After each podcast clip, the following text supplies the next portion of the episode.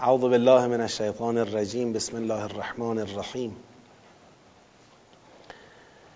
الحمد لله رب العالمین و صلی الله علی سیدنا و نبینا محمد و آله الطیبین الطاهرین.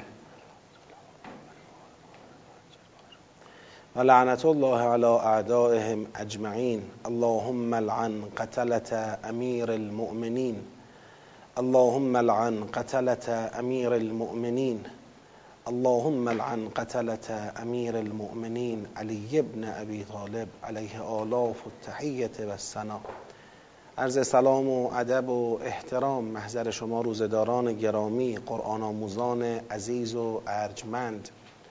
و عرض تسلیت به مناسبت سال روز ضربت خوردن مولای موحدان امیر مؤمنان حضرت علی ابن ابی طالب علیه آلاف و تحیت و سنا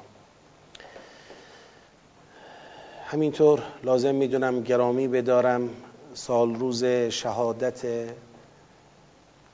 حضرت آیت الله مرتضا متحری معلم بزرگ تفسیر فلسفه و معارف دین. و گرامی بدارم مقام معلمان عزیز رو. بالاخص مربیان و معلمان و مدرسان خدوم و مخلص تدبر در قرآن رو. شما گرامیانی که پا جای پای تعلیم قرآن پیغمبر اکرم گذاشتید و از خدا می‌خواهیم که به شما و به ما این توفیق رو عطا بکنه. که متخلق به اخلاق معلمی پیغمبر اکرم بشیم و هرچه بیشتر از گذشته شبیهتر از گذشته به پیغمبر اکرم صلی الله علیه و آله و سلم و به ائمه هدا علیه السلام باشیم هرچند که هیچ کس با اونها قابل مقایسه نیست.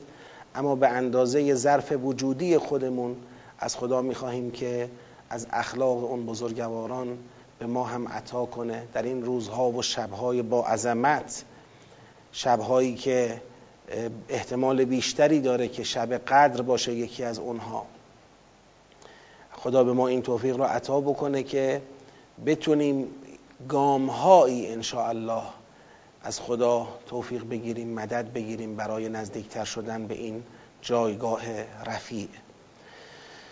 خب بحث ما در سوره مبارکه فستاد در مرحله چهارم قرار داره که مرحله تشخیص ارتباط سیاق هاست و در مقام تشخیص ارتباط سیاق ها به طور طبیعی متوجه وجود فصل هایی در این سوره میشیم. فصل آخری که جمعبندی کردیم در سوره فستاد فصل ششم بود. که در این فصل گفتیم مقابله با جریان کتمانه. کتمان ناشی از اتخاذ انداد و تبعیت از ایشان و کتمان ناشی از تبعیت فرهنگ آبا و اجدادی. مقابله با جریان کتمان و تثبیت استقرار امت اسلامی بر هدایت وحیانی و فرهنگ, مبتنی، فرهنگ بر مبتنی بر آن. در حقیقت بعد از اینکه خدا در فصل قبلتر یعنی فصل پنجم امت اسلامی را تأسیس فرمود با شناسنامه ابراهیمی در فصل ششم با جریان کتمانی که بخواهد این تأسیس امت را متأثر بکند از فرهنگ یهود و نصارا یا متأثر بکند از فرهنگ آب و اجدادی مشرکانه. اومد با این جریان کتمان مقابله کرد. یعنی یک تنظیمی کرد برای اخذ شریعت برای اتخاذ مبنا در حوزه شریعت. ما نه قرار است تحت تأثیر ائمه کفر یهود و نصارا شریعتمون را اخذ بکنیم و نه قرار است تحت تأثیر فرهنگ آبا اجدادی مشرکانه شریعت خودمون را اخذ بکنیم. ما شریعتمون مستقر بر هدایت وحیانی اخذ خواهد شد و بر و فرهنگ بر و مکتب بری را تعریف خواهیم کرد. مبتنی بر همین آیات الهی. خب این آمادگی در اینجا ایجاد شد و از اول فصل هفتم که الان می‌خوایم واردش بشیم سیاق 29 ابتدای فصل هفتمه از آیه 178 تا 179 اون چه که باعث میشه ما بگیم فصل جدید داره آغاز میشه همین عبارت یا ایها الذین آمنو کتبه هست. کتبه علیکم. این تعابیر کتب علیکم یعنی رسما شروع تشریع سرآغاز تشریع. تا قبل از این بحثای تشریعی ما در این سوره نداشتیم. بحثا عمدتا بحثای راهبردی بودن که امت مسلمان شکل بگیره و بعد با جریان کتمان مقابله بشه حالا این امت شکل گرفته ای که جریان کتمان در این امت خونسا شده یا راهکار خونسا سازیش اطلاع رسانی شده حالا بستر مناسبه برای آغاز تشریع. طبیعتا ما توقع داریم احکامی را در این سوره ببینیم تشریع احکامی را ببینیم که در شکل دادن امت نقش مستقیم دارند. اولین حکمی که خدا بیان میفرماید که در سیاق 29 ما داریم حکم قصاصه. یا ایها الذین آمنو کتب علیکم القصاص فی القتل. ای کسانی که ایمان آوردید بر شما قصاص درباره مقتولین نوشته شده. الحر بالحر والعبد بالعبد والانثى بالانثى حر در مقابل حر عبد در مقابل عبد زن در مقابل زن. فمن عفی له من اخیه شیء هر کس هم که قصاص به او بخشیده شد فتباع بالمعروف و اداء الیه به احسان قاتلی که قصاصش توسط اولیاء دم مورد عفو قرار گرفت اون وقت اون باید تابع معروف باشد و اداء الیه به احسان داشته باشد. یعنی بالاخره از سر احسان و نیکوکاری در ازای این بخششی که نسبت به او انجام دادن به اون خانواده ای که اولیاء دمند یا به اولیاء دم بالاخره یک دیه ای را یک یا مبلغی را حالا نمیگم دیه ادا اون الیه به احسان به عنوان احسان مبلغی رو به اونها بدهد. ذالک تخفیف من ربکم و رحمه فمن اعتدا بعد ذالک فله عذاب علیم. این تخفیفی از جانب خدا یعنی اینکه خدا اجازه داد امکان عفو قاتل را داد توسط اولیاء دم. و به جاش به قاتل توصیه کرد که یه چیزی به عنوان احسان به خانواده اولیاء دم بده. این تخفیفی است از جانب خدا و رحمتی است از جانب او. فمن اعتدا بعد ذالک فله عذاب علیم. هر کس بعد از این تخفیف الهی و رحمت پروردگار تجاوز پیشه کند خودش به عذاب علیم می‌رسد. قصاص چرا اینجا تشریع شد؟ و لکم فی القصاص حیات یا اولی الالباب لعلکم تتقون. فلسفه تشریع قصاص تضمین حیات است. ای خردمندان. و ما توضیح دادیم در دور اول که چرا قصاص فلسفه اش حیات است. به خاطر اینکه اگر قصاص به عنوان یک جزاء بسیار بازدارنده چون دیگه کشته شدن به جرم کشتن یک مجازات بالایی است دیگه مجازاتی است که دیگه حیات انسان از بین میره.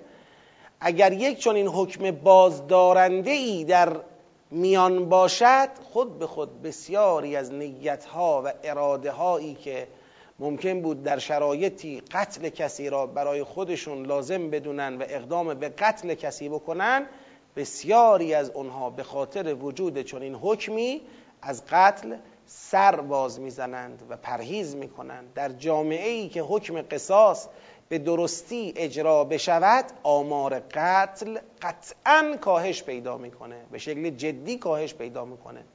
لذا قصاص حکمی است. بازدارنده از کشته شدن بیگناهان در جامعه اسلامی حکمی است. برای حفظ جان مؤمنان در جامعه اسلامی ظاهر قصاص کشتن قاتل است. بله ولی باطن قصاص حفظ جان بسیاری از کسانی است که اگر قصاص نبود مقتول واقع می شدند لذا لکم فی القصاص حیاتون یا اولی الالباب لعلکم تتقون. باید در این باره تقوا پیشه کرد و به هر حال حکم قصاص رو اجرا کرد و اون حیاتی را که خدا از قبل قصاص می‌خواد تو جامعه تضمین کنه بهش رسید. این سیاق چه بود جنبندیش؟ واجب کردن قصاص برای حراست از جان مؤمنان. قصاص واجب است مگر این که از سوی اولیای دم بخشیده شود و حکم قصاص برای تأمین جانی مؤمنان است. این سیاق اول. در این فصل جاری که فصل تشریع احکامه. اولا ببینیم که وقتی سوره وارد حوزه تشریع احکام شده حرف اولش قصاصه. ببینید چقدر اهمیت داره در تأسیس امت اسلامی و در پایریزی امت اسلامی. بعد از اینکه این امت رو خدا از چنگال یهود و نصارا بیرون کشیده و با شناسنامه ابراهیمی تأسیسش کرده و جریانهای کتمان رو سرکوب کرده حالا اول حرفی که در مقام تشریع به این امت می‌زنه قصاصه. چقدر باید ما حواسمون جمع باشه؟ که یه وقتی به حال کلاه سر ما نره نیان با یه سری حرفایی حرفای ارزم به خدمت شما من اینطوری میگم سلیقه‌ای و ذوقی و استحسانی. بله اون موقع که در صدر اسلام قصاص تشریع شد برای این بود که اگر یک نفر یک نفر را میکشت به جای اون یک نفر ده ها نفر کشته می‌شد. قرآن آمد گفت آقا چرا ده ها نفر را می‌کشید؟ در قبال یک نفر بیاد یک نفر را بکشید. که نتیجه بگیرن حالا امروزه دیگه چون اون لشکرکشی ها و قشون کشی ها و دعواهای طایفه و به جای یک نفر ده ها نفر را کشتن و اینا نیست پس امروزه دیگه نیازی به قصاص نیست. حالا یه نفر کسی هم کشت فوقش یه زندانی براش ببرید ببریدش زندان دیگه برای چی میکشیدش؟ با یک استحسان اینطوری بخوان قصاص را زیر سوال ببرن. قصاصی که در تأسیس امت مسلمان تو حوزه تشریح حرف اوله. این نشون میده که مهمترین دغدغه بعد از اینکه این امت شکل گرفت حفظ جان مؤمنینه. بنا باشه مؤمنین در داخل جامعه اسلامی جانشون به راحتی مورد تعرض قرار بگیره. خب این امت در اون پایه های اولیش پس سسته. این حاکمیت اسلام بر این امت اون اولین کار کردش که حفظ جان مؤمنینه اون رو نمی‌تونه اجرا, اجرا بکنه. خب این ضعفه. دیگه برای یک انسان یا برای انسانها مهمترین سرمایه جانشونه. پس باید در متن امت اسلامی و باید در از قبل حاکمیت اسلامی بالاترین تدابیر لازم برای حفظ جان مؤمنین به کار گرفته بشه.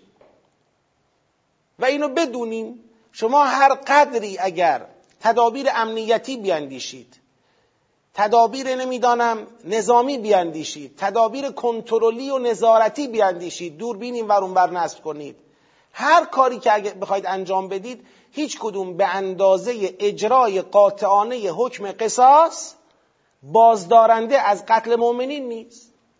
تو داخل جامعه اسلامی باید هزینه تعرض به جان مؤمنین را واقعا در حدی که باید قرار داد. حالا نمیگم بالا برد. دیگه جان کسی رو ازش گرفتی جان تو باید بدی. اگر این هزینه برای کشتن در واقع از قاتلین گرفته بشه و اخذ بشه خود به خود نیت قتل خیلی کاهش پیدا می‌کنه. لکم فی القصاص حیاتون یا اول الالباب لعلکم تتقون. این مسئله رو یک دستی نگیریم سهل نگیریم جدی بگیریم.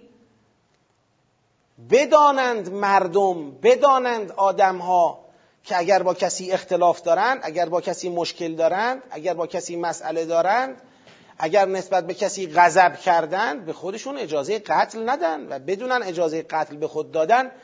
حالا غیر از عذاب آخرت که انسان رو در جهنم جایگاه برای انسان درست می‌کنه غیر از اون تو همین دنیا هم فرصت زندگی رو از انسان می‌گیرند. خب بگذریم. این سیاق اول. سیاق دوم یا میفرماید که کتب علیکم اذا حضر احدکم الموت ان ترک خیرا الوصیت للوالدین والاقربین بالمعروف حقا علی المتقین.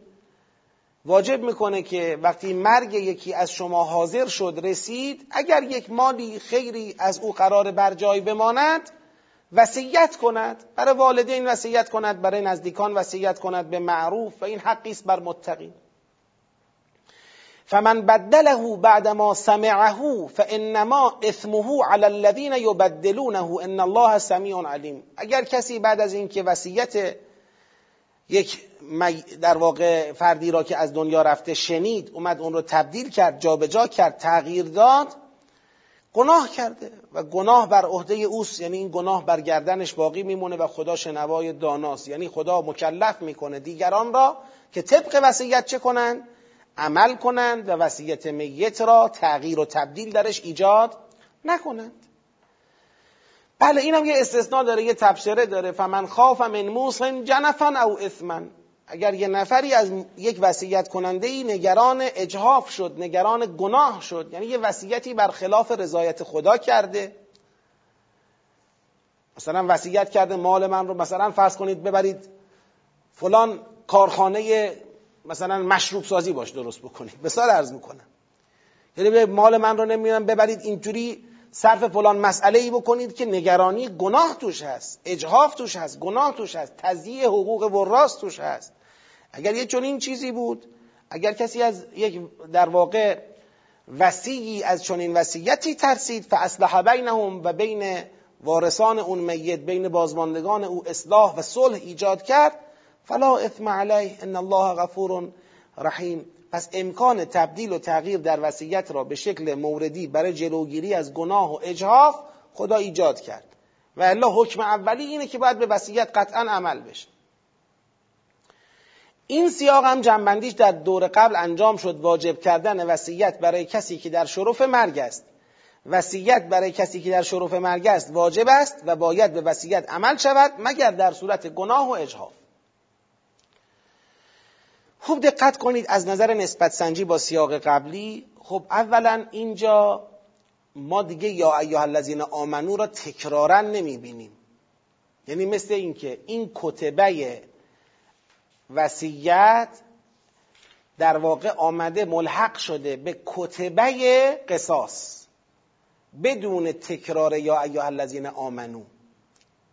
نگید آقا چرا حساس شدی رو تکرار یا ایها الذین آمنو؟ چون تو کتبه بعدی این هست. یا ایها الذین آمنو کتب علیکم الصیام. یعنی خطاب یا ایها الذین آمنو هم در کتبه مربوط به قصاص هست هم در کتبه مربوط به صیام هست. اما در این کتبه مربوط به وصیت نیست. همین نشون میده که کتبه مربوط به وصیت یک استقلال در حد قصاص و سیام ندارد. از ملحقات بحث قصاص است. از ملحقات بحث قصاص است. حالا الحاقش به بحث قصاص چه وجهی داره؟ یک اینه که قصاص یکی از بالاترین مصادیق مصادیق بارز اذا حذر احدکم الموت. یعنی دیگران یه وقت ممکنه انسان در تصادف بمیره خدای نکرده. خب این دفعیه آنیه. اذا حذر احدکم الموت. ان ترک خیرا الوصیت للوالدین والاقربین و فلان شامل حالش نمیشه. اما یه بار یه بار هست انسان سکته می‌کنه میمیره همچنین. اما یه بار هست کسی رو دارن در یک زمان مشخص ساعت مشخص قرار او رو چیکار کنن؟ قصاص کنن. مستاق بارز اذا حذر احدکم الموت یکیش همینه. اون یکی می‌خوای قصاص کنی این الان مرگش داره می‌رسه وصیت کنه. این در حد تناسبه ها؟ در حد تناسبه. یعنی یه تناسبی بین بحث وصیت و قصاص وجود داره. چون کسی که به قصاص می‌خواد محکوم شده می‌خوان بکشنش اول چیزی که ازش سوال می‌کنن اینه که قول وصیت کن. تو رو الان می‌خوایم بالاخره قصاص تو اجرا بکنیم. وصیتت چیست؟ هرچند وصیت مختص به قصاص شوندگان نیست. هر کسی که مرگش رسیده خودش می‌فهمه داره میمیره واجب وصیت بکنه. البته یادتون باشه من در دور قبلی توضیح دادم. بحثای این که وصیت واجب است یا مستحب است نسبت وصیت با ارث چیه؟ قانون ارث چیه؟ قانون وصیت چیه؟ اینا رو مفصل ما در دور قبلی توضیح دادیم. من دیگه الان نمی‌خوام دو مرتبه اونا رو باز و تکرار بکنم. اینو خودمون توجه داشته باشیم. از طرف دیگه همونطور که قصاص می‌خواد بگه لکم فی القصاص حیاتون در واقع تأمین حیات برای مؤمنین بکنه وصیت هم نوع حیاتی است برای میت بعد از مرگش یعنی آقا این مرد اما یه نظری داشت راجع به اموال خودش برای بعد از مرگش. یه تصرفی گویا دارد می‌کند در زمان پس از مرگ خود. این وصیت کننده یه تصرفی می‌کند در زمان پس از مرگ خود. اینم باز مثل قصاص ارزش قائل شدن برای جان انسان هاست. ببین جان انسان حیات انسان در نگاه خدا در فرهنگ دین چقدر با ارزشه که برای شخصی که می‌خواد بمیره این حق قرار داده شده و بر او تکلیف شده که تو می‌تونی راجع به بعد از خودت نسبت به اموالت اظهار نظر بکنی تصرفاتی داشته باشی که حالا امروزه بعد از اینکه قانون ارث کامل شد وصیت فقط در یک سوم مال نافذه. تو یک سوم مالش می‌تونه وصیت بکنه و اینم خودش کم نیست. یک سهم بسزایی برای یک کسی که می‌خواد از این دنیا بره و می‌تونه روی مسئله تأثیر گذار باشه. اما در کل بحث وصیت رو در اینجا الحاقیه می‌بینیم. یعنی ملحقه به قصاص می‌بینیم. بحث اصلی نمی‌بینیم. حالا که قصاص رو گفتیم بذار اینم بگیم. این مطلبم بذار روشن بکنیم. بله خیلی ها میگن که تصور می‌کنن کسی که وسی قصاص میشه دیگه چرا باید وصیت کنه؟ مثلا دیگه آقا این گناهکاری که داریم قصاصش می‌کنیم دیگه وصیتش چیه؟ این سیاق می‌خواد بگه نخیر اونی که قصاص می‌شود هم حق وصیت کردن دارد و در واقع بله یکی از کارکرداش هم دقیقا همینه. همین مقدار که یا یا الذین آمنو اینجا تکرار نشده متوجه میشیم ملحق به بحث قصاص. خیلی از بحثا من در دور قبلی تو همین سیاق توضیح دادم دیگه تکرارشون نمی‌کنم. اما سیاق بعدی. یا ایها الذین آمنو کتب علیکم الصیام. کما کتب علی الذین من قبلکم لعلکم تتقون. ای کسانی که ایمان آوردید روزداری بر شما واجب شد همونطوری که واجب شد بر پیشینیان شما. لعلکم تتقون. توقع اینه که درباره روزداری تقوا پیشه کنید. ایام معدودات در روزهای معینی روزداری بر شما واجبه. فمن کان منکم مریضا او علی سفر فعدت من ایام اخر. هر کس از شما که مریض باشه یا در مسافرتی باشه چند روز غیر از این ایام معدودات را به جاش روزه بگیره. یعنی اون روزهایی رو که مریض هستی یا روزهایی رو که سفر هستی می‌تونی روزه نگیری و بعدا قضاشو به جا بیاری در روزهای دیگری روزه بگیری. و علی الذین یطیقونه فدیه طعام مسکین. کسی هم که طاقت روزه گرفتن نداشته باشد او به جای روزه فدیه بدهد عوض بدهد. عوض یک روز روزه گرفتن برای کسی که طاقت روزه گرفتن ندارد. که گفتیم طاقت روزه گرفتن ندارد نه یعنی گشتش میشه تشنش میشه. یعنی واقعا براش اسر و حرج داره. یعنی واقعا امکان روزه گرفتن براش به شکل متعارف برقرار نیست. اگر کسی چون این وضعیتی داره عوض روزه طعام و مسکین. یک فقیری را به جای هر یک روز روزه فقیری را سیر بکند. همون میشه کفاره غیر عمد خودمون. در احکام ما به این میگن کفاره غیر عمد. یعنی یه روز روزه نگرفتم که نمی‌تونستم بگیرم. مریض بودم خیلی پیر بودم. یا مریضی داشتم که قابل درمان نیست. درمان بشو نیست. اون میشه تمام و مسکین. فمن تطوع خیرا فهو خیر له. این رو بدانید هر کس خیری را توعا بپذیرد برای او بهتر است. یعنی با میل و رغبت گردن به حکم روزه و احکام روزه بگذارید. نه با کراهت و با مثلا جبر اکراه اینجوری نگاه نکنید. میل و رغبت از خودتون نشون بدید.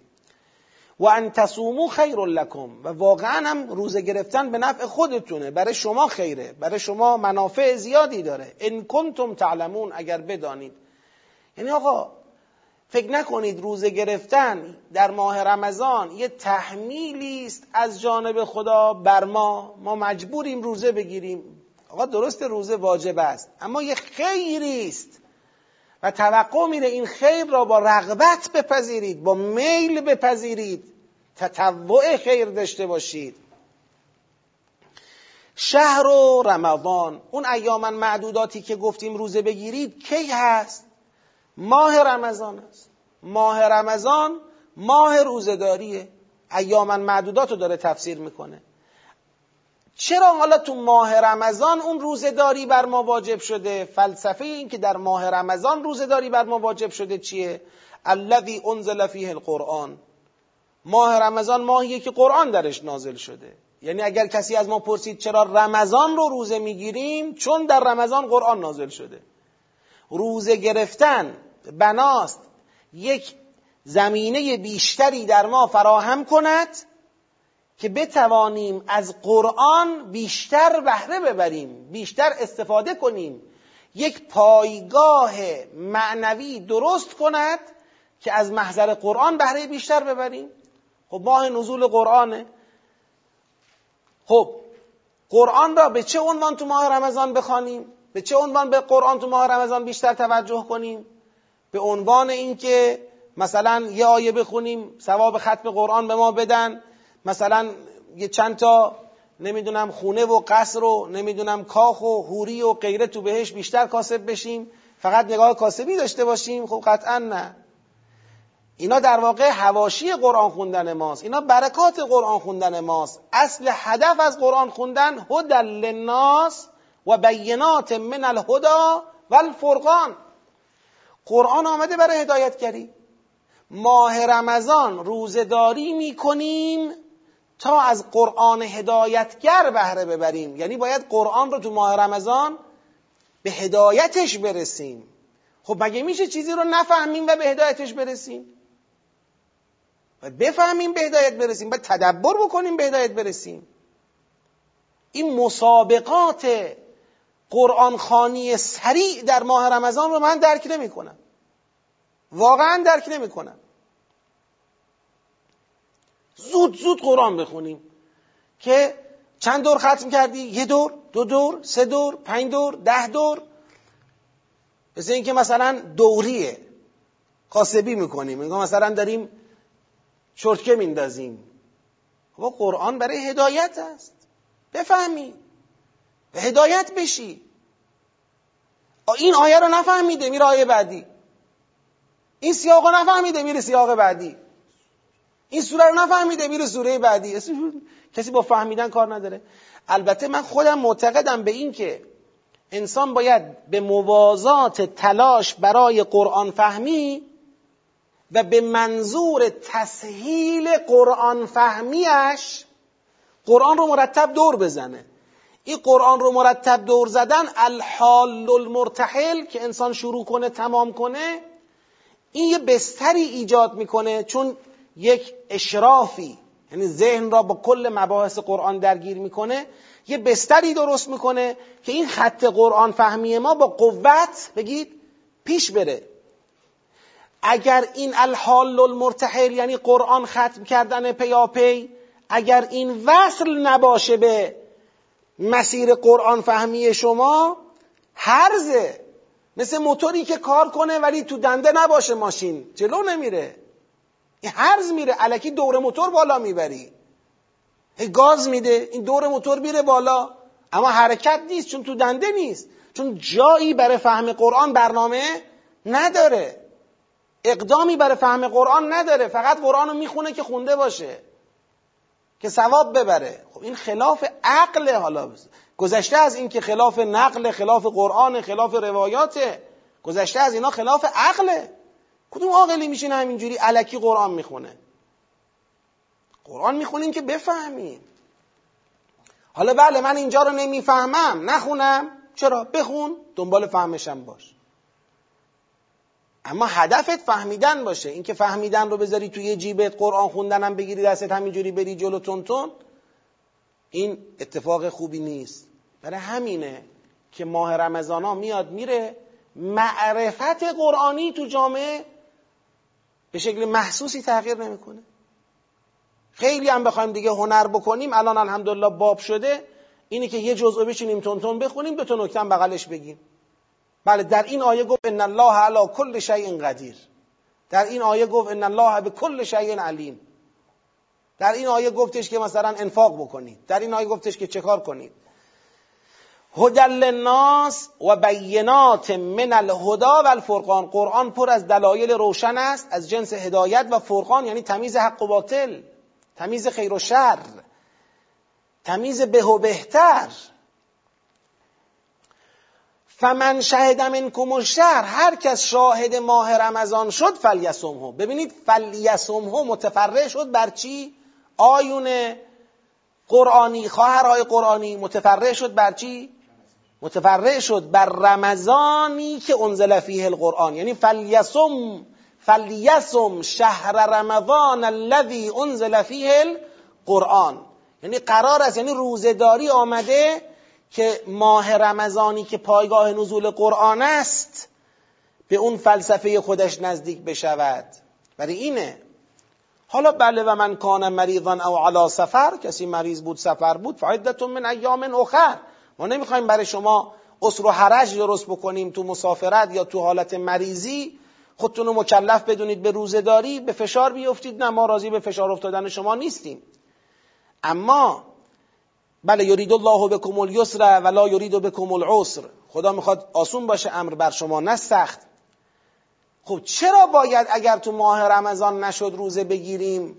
تو روزهای دیگر روزه بگیریم قضاشو به جا بیاریم. با اینکه روزهای دیگر که رمضان نیست ماه نزول قرآن نیست چرا باید اونجا روزه بگیریم؟ ولتکمل العدته ولتکبر الله علی ما هداکم و لعلکم تشکرون.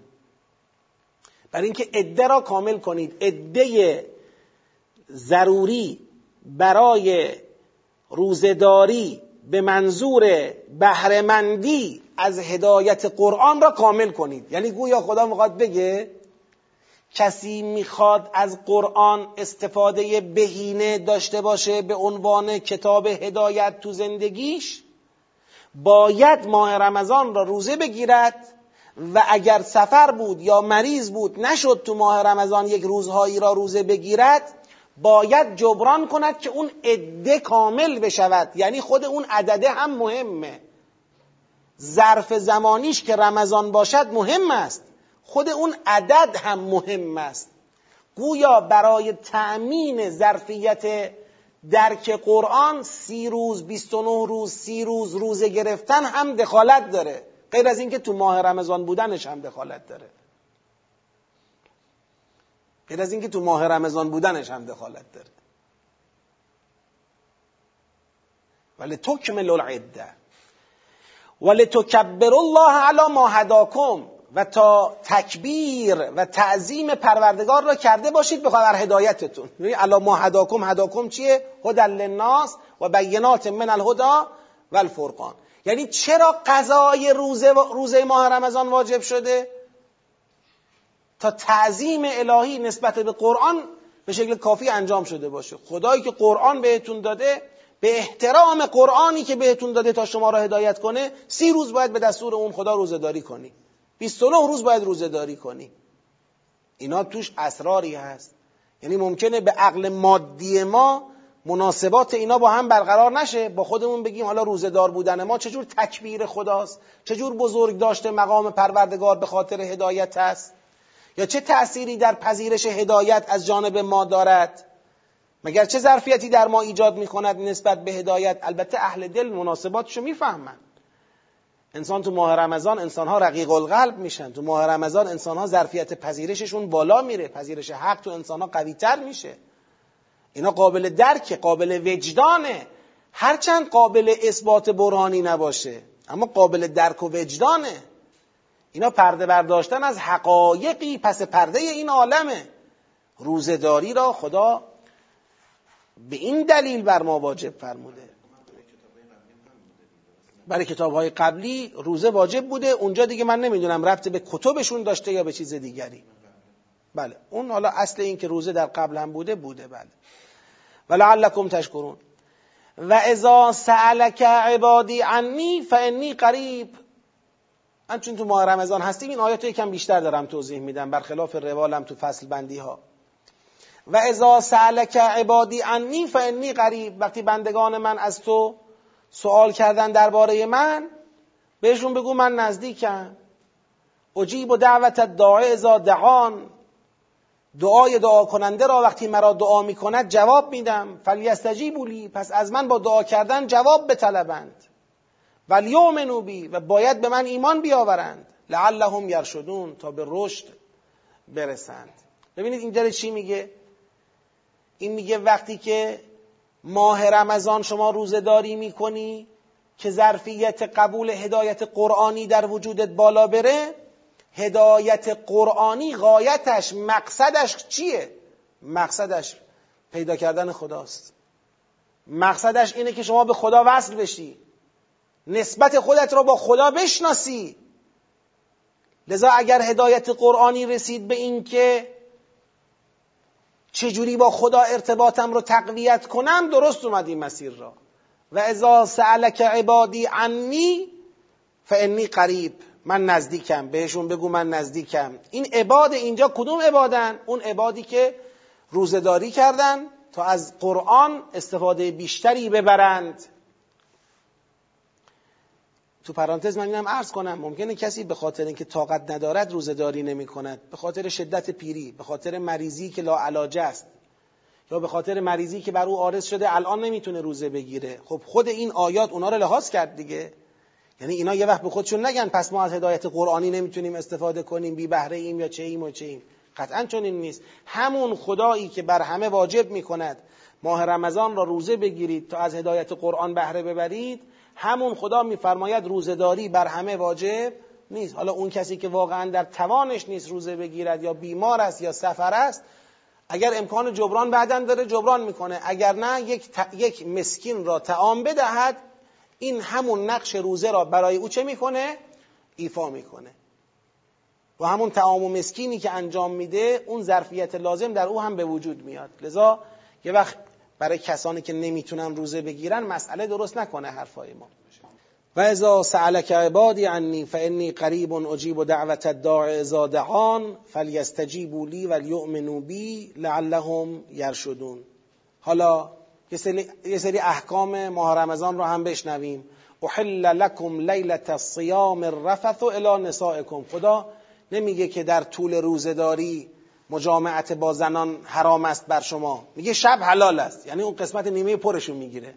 میگه شب در ارتباط با همسرانتون اگر مجامعتی داشتید در شبهای ماه رمضان اشکالی نداره. هن لباس لکم و انتم لباس لهن. اونا لباس شما پوشش آبروی شما و شما هم همینطور برای اونا. یعنی اگر من شب رو هم تجویز نمی کردم ای بس آبروتون می‌رفت. بالاخره شما دارید حفظ آبروی همدیگر رو می‌کنید دیگه زن و شوهر حفظ آبروی همدیگر رو می‌کنن. وقتی پاسخ به نیازهای جنسی یکدیگر میدن آبروشون حفظ میشه. خدا بعد با جمله بعدی یک مطلبی رو به ما میفهمونه که اگر نبود این نگرانی من خدا از اینکه شماها بالاخره حلال نباشد شب شبهای ماه رمضان رو بر شما تجویز نکنم بی آبرو میشید. اگر این نگرانی نبود اون وقت اصلا شبم ممکن بود جایز نمی‌کردم. این مسئله را. علم الله انکم کنتم تختانون انفسکم فتاب علیکم و عفا عنکم. خدا چون می‌دونست شما نمی‌تونید آبروی خودتون رو پیش خدا نگه دارید خیانت به خودتون می‌کنید و بالاخره تحمل یک ماه ممنوعیت ارتباط با همسر و تأمین نیاز جنسی را ندارید فتاب علیکم. لذا خدا بخشید و عفا عنکم. و شب رو خلاصه تجویز کرد. فالآنه باشه روحن و ابتغوا ما کتب الله لکم. بعدم باز از رو لطفش از رو اون حالت کراهتی هم درش میاره. که اه پس خدا اصل این بود که حتی شبهای ماه رمضان هم ما در ارتباط با همسرانمون کامجویی نداشته باشیم. حالا خدا می‌دونسته ما تحمل نداریم به ما اجازه داده. بعد کسی بیاد بگه نه من تحملشو دارم پس من از این اجازه الهی استفاده نمی کنم نه. خدا میاد توی این جمله بعدی میگه بابا اونا رو که گفتم توضیح دادم بهت که بدونی ماجرا چیه. من لطف کردم بهتون. نه اینکه الان از این لطف من نخوای استفاده کنی. فالآنه باشه روحن نه. حالا که دیگه من اجازه دادم مباشرت داشته باشید با زنانتون در شبهای ماه رمضان. مانعی نداره. وابتقوا ما کتب الله لکم. به دست بیارید اون چرا که خدا برای شما نوشته. یعنی منافعی که خدا براتون مقدر کرده و مقرر کرده در مباشرت با زنان اونا رو جستجو کنید. من خودم میگم اجازه دارید. این تو بحث مجامعت.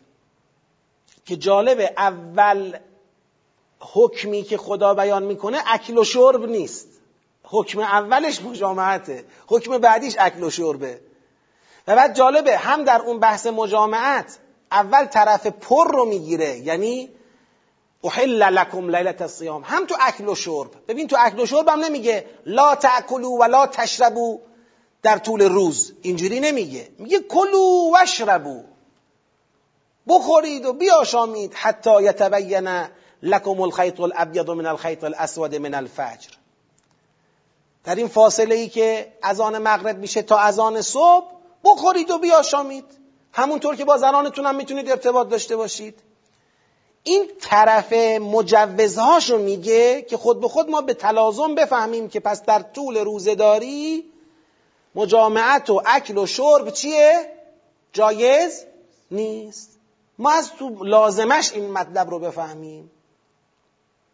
اینم خودش یک بیان بلیغه. یعنی به جای اینکه اون نخورید نیاشامید مجامعت نکنید میگه بخورید بیاشامید ولی محدود. مجامعت هم داشته باشید ولی محدود. یه ساعاتی اما نه. ثم اتم الصیام الی اللیل. سپس تا شب روزتون رو حفظ بکنید. خود به خود روزه تعریف شد. روزه ترک جماع است و اکل است و شرب. در فاصله اذان صبح تا اذان مغرب و عشا این تعریف روزه شد. و جواز اکل و شرب و مجامعت در فاصله اذان مغرب تا اذان صبح به قوت خود باقی است. این تعریف روزه. حالا به مناسبت اون باشروهنه که خدا گفته بود با زنانتون در شبهای ماه رمضان می‌تونید مباشرت داشته باشید. حالا میاد میگه که خب این بنده های من یه خورده بعضیاشون خلاصه تو کفشاشون شاید ریگی چیزی پیدا بشه. حالا با خودشون میگن که شبها جایزه دهه آخر ماه رمضان هم میرن اعتکاف خانوماشون هم با خودشون می‌برن تو مسجد بعد دیگه فکر می‌کنن همه جا جایزه. نه آقا ولا تو باشه روحن و انتم عاکفون فی المساجد. آقا اگر رفتی تو مسجد اعتکاف کردی به خصوص دهه آخر ماه مبارک دیگه اونجا خانوادگی نرید دیگه خلاصه شب هم احساس آزادی کنید. نه تو اعتکاف به خصوص اعتکاف و به دلیل اعتکاف جایز نیست. مسجد جای مباشرت با زنان نیست. مسجد جای ذکر الله مکان ذکر الله اونجا رو دیگه نباید با مسائل دیگه قاطی کرد. تلک حدود الله فلا تقربوها. کذالک یبین الله آیاته للناس لعلهم یتقون. اینا حدود خداست. نزدیک حدود خدا نشید. اینجوری خدا تبیین می‌کند برای مردم آیاتش را. باشد که تقوا پیشه کنند توی آیه بعدیش میفرماید یا ولا تاکلوا اموالکم. من اینجا که این آیه در دور قبلی مفصل صحبت شد. خب حالا ما به دستور خدا قرار شد روزداری کنیم. فلسفه روزداری این شد که ماه نزول قرآن را گرامی بداریم و از هدایتهای قرآن و بینات و فرقان قرآن در این ماه بهرهمند بشیم. و ارتباط ما با خدا چی بشه؟ تقویت بشه. خب اینا همه درست. اینا همه لازم. اما خدا می‌خواد در پایان با یک جمله ای یک خروجی اجتماعی از روزه بگیره. از روزهداری یعنی تمرین روزهداری به طور خاص باید یک خروجی بده. که ما بگیم بله این روزهداری در این جامعه موفق است. اگر کسی یه خطکشی می‌خواهد که با یک خطکشی بسنجد آیا روزهداری در ماه رمضان و بهرهمندی از هدایت های قرآن در این ماه و تقویت ارتباط مردم با خدا در این ماه آیا در مسیر و کانال واقعی خودش بود یا نبود؟ لنگ می‌زنه یا درسته؟ اینو اینجا نگاه کنه. ولا تأکلوا اموالکم بینکم بالباطل و تدلوا بها الى الحکام لتأکلوا فریقا من اموال الناس بالاثم و انتم تعلمون. این ولا تأکلو عطف به اون کلو بشربوی اونجا و اتم الصیام اونجا میشه. آقا من از شما یه چیزی می‌خوام. اون اینه. اموال خودتون را بین خودتون به باطل نخورید. اکل مال بالباطل نکنید. در ازای چیزی که نمی شود مالی اخذ کرد و خورد مالی اخذ نکنید و نخورید. به هیچ و پوچ اموال رو جابجا نکنید. این اموال قوام است. این اموال مایه ثبات است مایه استقرار است. فرد خانواده جامعه رو اقتصاد سواره. باطل را قاطی نکنید تو اقتصاد خودتون. به هیچ. و تدلو بها الى الحکام لتأکلوا فریقا من اموال الناس بالاثم نیایید با پول شویی تدلو به الحکام. یه وقت رشوه دادن است. یه وقت فراتر از رشوه دادن است. این که شما بیایی پولشویی را بندازی به یه شکلی برای اینکه یک راه شرعی بتراشی برای اکل اموال مردم بالاسم. یعنی طرف داره با یک تجارت غلطی اکل مال بالباطل می‌کند. میاد از اون تجارت غلط یه سهمی را به حاکمان شرع میرساند که جواز اون تجارت غلط خود را پیش خودش کسب کنه. یا میاد یه سهمی از اون اموال به دست آمده را صرف حاکمان حکومتی می‌کند تا جواز این رو برای خودش کسب بکنه. یا میاد صرف امور خیریه ای می کند که مورد تأیید حکام است مورد تأیید حاکمان شرع و حاکمان سیاسی جامعه است که زیل چتر این امر خیریه بتواند به اون فساد اقتصادی خودش ادامه بدهد. یعنی در واقع تدلو به قال الحکام لتأکلوا فریقا من اموال الناس بالاسم. در واقع این است که پول کثیف را بخوای با توجیه جدا کردن بخشی از اون و رسوندن اون به حکام به یه شکلی مستقیم یا غیر مستقیم بخوای پول کثیف را تطهیر بکنی. من بهش میگم من فکر می‌کنم این همون عبارت اخرای پولشویی در عصر ماست. نه اکل مال بالباطل کنید نه با جدا کردن یه بخشی از اموال و رسوندنش به حکام مال حرام را بر خودتون حلال کنید. هیچ کدوم از این دو تا کار را نکنید. و انتم تعلمون. اینم در حالیه که خودتون می‌دونید خیلی وقتا که دارید با این کارتون چه, چه می‌کنید. پول کثیف رو چجوری می‌خواید برای خودتون تطهیر بکنید و ازش استفاده بکنید. از آیه 188 اگر شما نگاه کنید آیه بعدیش. آیه بعدیش چیه؟ حالا آیه بعدیش چی؟ یسالونک عن الاهله اصلا میره کلا تو بحث چی؟ تو بحث قتال و حج. آیه قبلیش رو نگاه می‌کنید احکام روزه است. ما این آیه رو یا باید تنهایی سیاق می‌دیدیم که در دور قبلی من توضیح دادم این کار رو نمی کنیم چرا؟ به خاطر مناسبت لا تأکلو با کلو تو آیه قبل. اصلا تو ماه رمضان اصل تعریف روزه چی شد؟ اصل تعریف روزه این شد که کلو وشربو حتی یتبین. لازمش چی شد؟ لا تأکلو و لا تشربو یعنی ماه رمضان تمرین نخوردنه.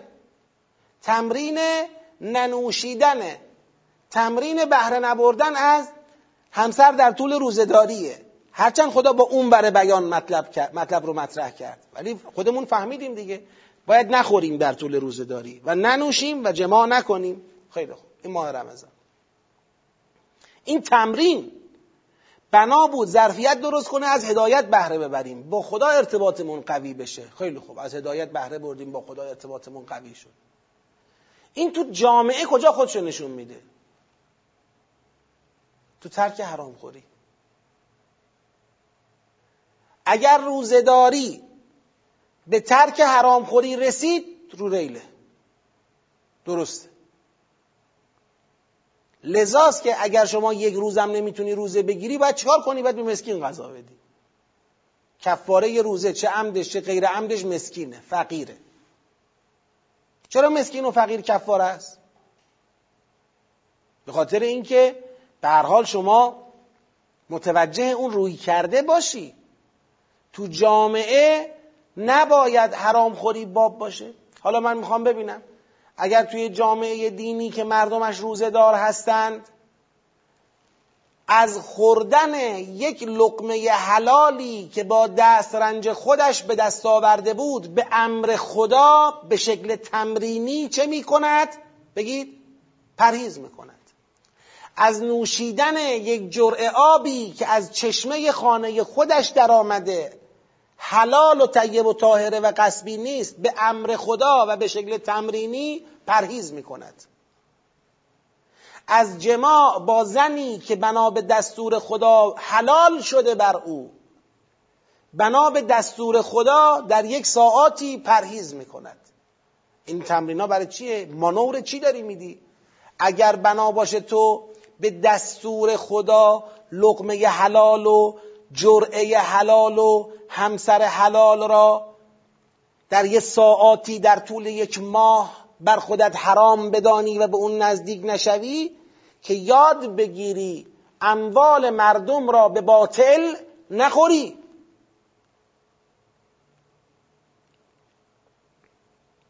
که یاد بگیری پولشویی نکنی.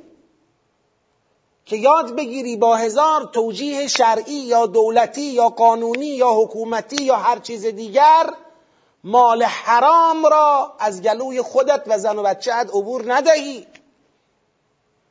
اینو یاد بگیری. اگر تو اینو یاد نگرفتی چجور روزداری هستی؟ روزدار رشوه میده روزدار روا می‌خوره روزدار حرامخوری می‌کنه کلاه سر کسی می‌ذاره. خندهداره که شما تو کسب و کارت تو روابط اجتماعی کلا سر بقیه بذاری. مال بالباطل بگیری بخوری. با کلا سر مردم گذاشتن بخوری. بعد اون وقت در طول یه ساعاتی بنا به دستور خدا نمی‌خوری. یعنی چی؟ چیکار داری می‌کنی؟ این شد کاریکاتور چطور خدا در من اینجوری می‌فهمم. چطور خدا در سوره ماون میگه ویل للمسلین وای بر نمازگزار نمازگزاری که ان صلاتهم ساهون میگه نماز و من تو دین گذاشتم واسه چی؟ برای اینکه مردم خداگرا بشن دنیاگرا نباشن. خروجی خداگرا شدن و دنیاگرا نبودن چیه؟ به یتیم برسن به مسکین برسن به فقیر برسن.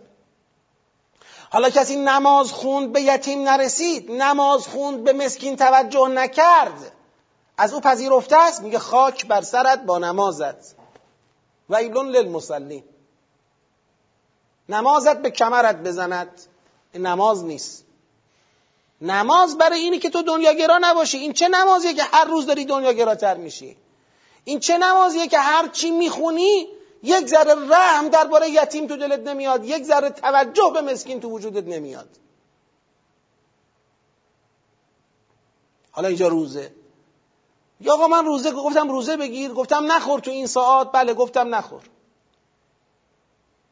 محدودت کردن در خوردن. می‌خوام برسی به این نقطه اموال مردم رو به باطل نخوری؟ آه. این آیه است که این سیاق رو به سیاقهای قبلی پیوند می‌زنه. که بنده میام. حالا اینجا واجب کردن روزه برای مؤمنان در ایام ماه رمضان و بیان احکام آن این در واقع به منظور ظرفیت سازی برای بهرهمندی بیشتر آنان از بینات و هدایت قرآن کریم و خواندن خدا و پرهیز از حرامخواری. وقتی به این خروجی توجه می‌کنم متوجه میشم که ما اینجا سه تا سیاق داشتیم. حالا سیاق دوم ما که واجب کردن وصیت برای کسی که در شرف مرگ است سیاق دوم را ملحق کردیم به سیاق چی؟ به سیاق قصاص. ما در واقع دو تا سیاق اصلی اینجا داریم. یکی قصاص یکی روزه. قصاص تا خروجی اجتماعیش به نگاه امتی حفظ جان مؤمنان باشد. روزه تا خروجی اجتماعیش به نگاه امتی حفظ مال مؤمنان باشد. یعنی قرار دو تا اتفاق بیفته. حالا ما امت اسلامی تشکیل دادیم. امت اسلامی اولین واجباتش واجباتی است که تقوا را به تقوا را در جامعه بالا ببرد تا جان و مال مؤمنان در پرتو هدایت الهی حفظ بشه. تربیت قرآنی کمک کنه به اینکه قصاص کمک کنه به اینکه جان حفظ بشه. تربیت قرآنی در پرتو روزداری کمک کنه به اینکه مال مؤمنان حفظ بشه. جامعه پاکیزه باشه به لحاظ اقتصادی. حلال خور باشه. لذا فصل هفتم را آیات 178 تا 188 می‌دونیم. سیاق های 29 تا 31 تشریع وجوب قصاص و سیام برای رسیدن به تقوا و در راستای حفاظت از جان و مال مؤمنان. دو تا عامل بازدارنده یکی قصاص یکی سیام قصاص بازدارنده است سیام در واقع موتور حرکتیه ولی بازدارندگی هم داره. بازدارندگی از حرامخوری داره. همینطور که البته جامعه رو به لحاظ معنوی آماده پذیرش هدایت های الهی و اینام می‌کنه. حالا این, این فصل هم که امروز الحمدلله در خدمتش بودیم تمام. با ذکر صلوات بر محمد و آل محمد. اللهم صل علی محمد و آل محمد و عجل فرجهم.